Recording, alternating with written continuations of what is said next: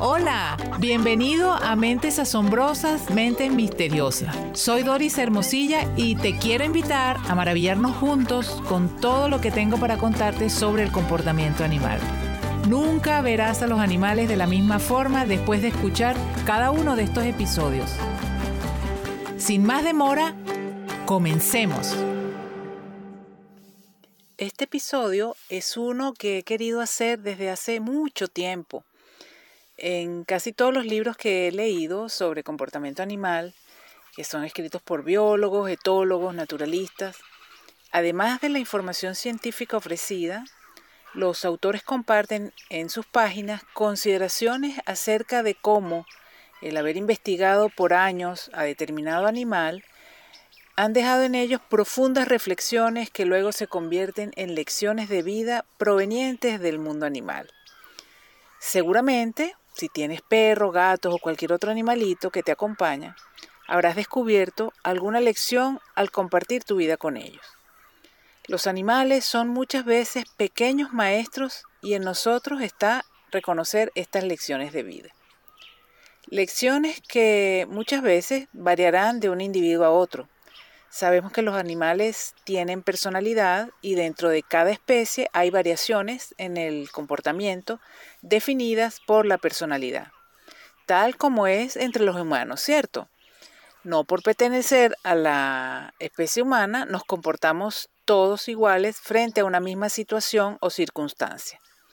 Bueno, en los animales el carácter o personalidad viene condicionado, entre otras cosas, por el factor genético y por las situaciones o circunstancias vividas. Dentro de lo que he leído hay una variada gama de lecciones que cada uno de los autores ha podido recibir al estar en contacto con los animales, con los cuales se relacionan la mayoría de las veces, como te dije antes, por muchos años. A continuación te contaré lo que algunos autores han compartido sobre lo que para ellos han sido lecciones tanto de una especie en particular que han estado estudiando como de individuos particulares dentro de cada especie. Este episodio viene lleno de anécdotas que según lo que muchos me han hecho saber es una de las partes que más disfrutan de cada episodio. Shane Yero es biólogo del comportamiento, ha estudiado desde hace más de 20 años a cachalotes, que son unos cetáceos de los más grandes que habitan nuestro planeta, y que inspiró el famoso libro de Moby Dick. Shane Yero dice que si algo aprendido de estos animales es, textualmente, dice, ama a tu familia, aprende de las experiencias de sus abuelas, sea un buen vecino, comparte la carga de tus responsabilidades trabajando juntos, pasa tiempo con tu hermano mayor porque eventualmente se mudará. Y lo más importante, parece que la vida se trata de las relaciones que uno construye con quienes les rodean. Bellas lecciones, ¿cierto? Como sabemos, esta es una especie social y como podemos darnos cuenta, también otros investigadores que trabajan con otras especies sociales refieren algunos comportamientos que son comunes a todos y que pueden servirnos como una enseñanza. Por ejemplo, la doctora Joyce Paul, experta en el comportamiento de elefantes, resalta la importancia que tiene entre los elefantes las relaciones familiares, muy cercanas y duraderas, y cómo estas relaciones son esenciales para su supervivencia y bienestar. También relata esta doctora cómo la empatía hacia miembros de su grupo o de otros grupos es una característica entre estos animales. La doctora Denise Hersing, quien ha investigado por más de 20 años delfines en estado salvaje, también resalta cómo la cooperación entre ellos facilita su supervivencia y bienestar, y cómo la empatía hace que tengan comportamientos altruistas hacia miembros de su grupo. Sabemos que la empatía entre diversas especies animales ha sido documentada, ha sido estudiada entre, en chimpancés, eh, bonobos, ratas, elefantes, y para no solo mencionar mamíferos, incluyamos también como un ejemplo al loro gris africano. Ahora bien, como te comentaba al principio, también las enseñanzas que han recibido muchos de los investigadores han sido de un individuo en particular.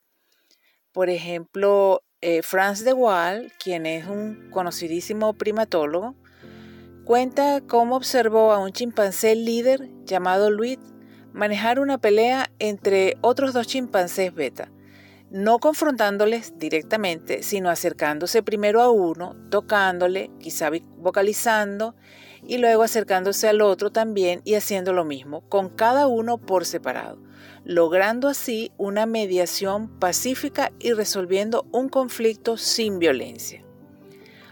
Otro primatólogo, Pablo Herrero Subalde, ha compartido también cómo los chimpancés pueden darnos lecciones de, liderazgo, resolución de conflictos y trabajo en equipo.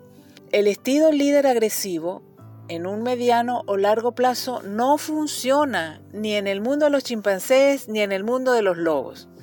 Rick McIntyre, experto en comportamiento de lobos en estado salvaje, así lo refiere. Y si hay alguien que ha tomado entrañables lecciones de lobos, es este naturalista y biólogo pero un lobo en particular, con una personalidad especial, mostró inolvidables lecciones para este autor. El lobo 21, valiente y como característica muy especial, benevolente con los perdedores en una pelea con él. Este biólogo llegó a decir que 21 había sido mejor lobo de lo que él había sido como persona. Increíble, ¿no? Bueno, también Herrero Ubalde rescata de las investigaciones con monos capuchinos cómo la reciprocidad es una manera de alimentar la relación y estrechar alianzas. Esto también es visto entre chimpancés. Otro comportamiento observado entre chimpancés, elefantes y lobos, al menos, y que lo refieren también estos mismos investigadores, es el cuidado que dan a sus miembros de grupo que ya son ancianos.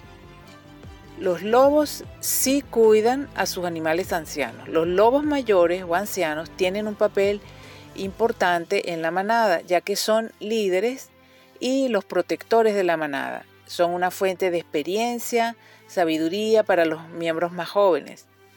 Los lobos jóvenes también ayudan a los ancianos con la caza y les ayudan a conseguir comida y protegerlos cuando están débiles. Los lobos ancianos también juegan un papel importante en la educación de los lobatos, enseñándoles a cazar, comunicarse y sobrevivir en el mundo salvaje.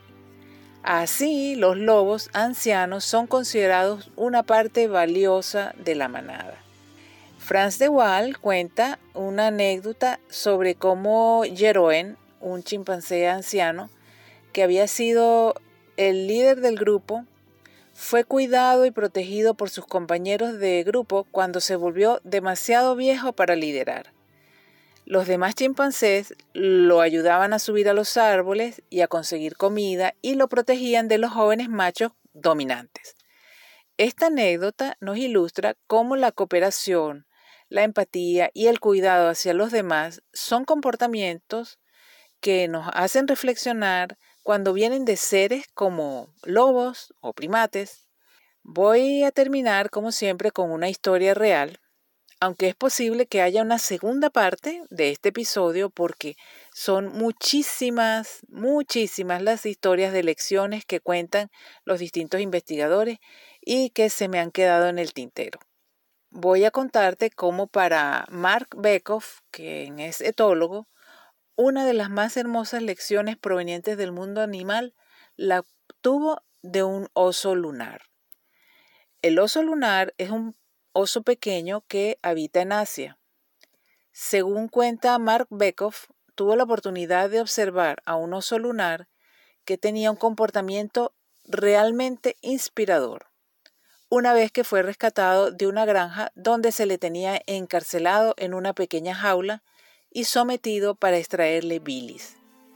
En China existe todavía desde hace varios siglos una práctica espantosa donde se esclavizan a estos osos para la extracción de bilis con la finalidad de usarlo como tratamiento dentro de la medicina tradicional china.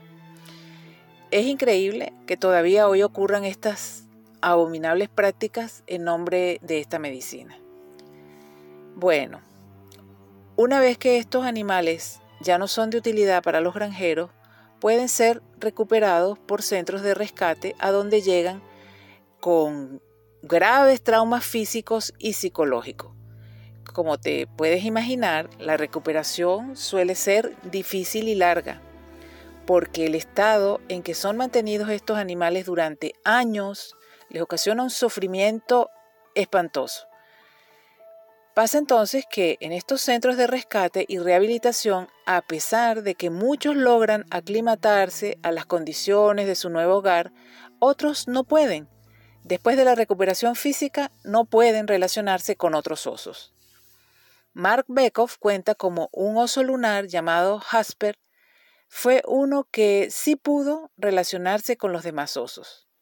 Bekoff aprendió de Jasper una lección inspiradora acerca de la resiliencia y de cómo es posible recuperarse de un trauma inimaginable, de cómo puedes ganar amigos confiadamente, porque ahora todo estará bien.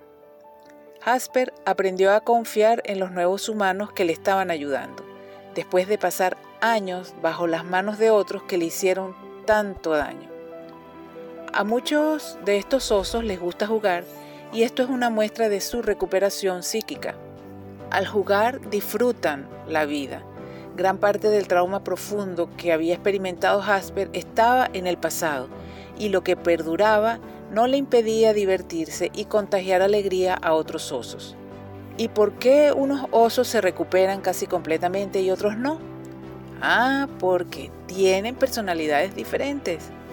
Seguramente has sabido de perros o gatos que han tenido vidas difíciles en el pasado y sin embargo logran curarse, seguir adelante y vivir. Historias como estas se replican en chimpancés, elefantes y otras especies.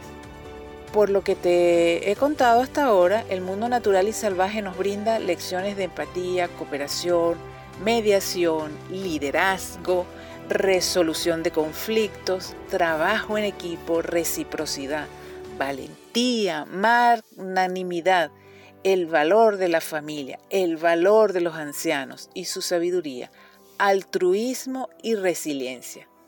Son experiencias de las cuales aprendemos mucho acerca de ellos, pero también podemos aprender de nosotros mismos. Cuéntame qué te pareció este episodio y si te gustaría escuchar una segunda parte con más experiencias de otros investigadores. Recuerda puntear el podcast si estás escuchando por Spotify o Apple Podcasts. Compártelo con otras personas que como nosotros aman a los animales y te espero en un próximo episodio. Mientras tanto, encontrémonos en Instagram o Facebook. ¡Chao!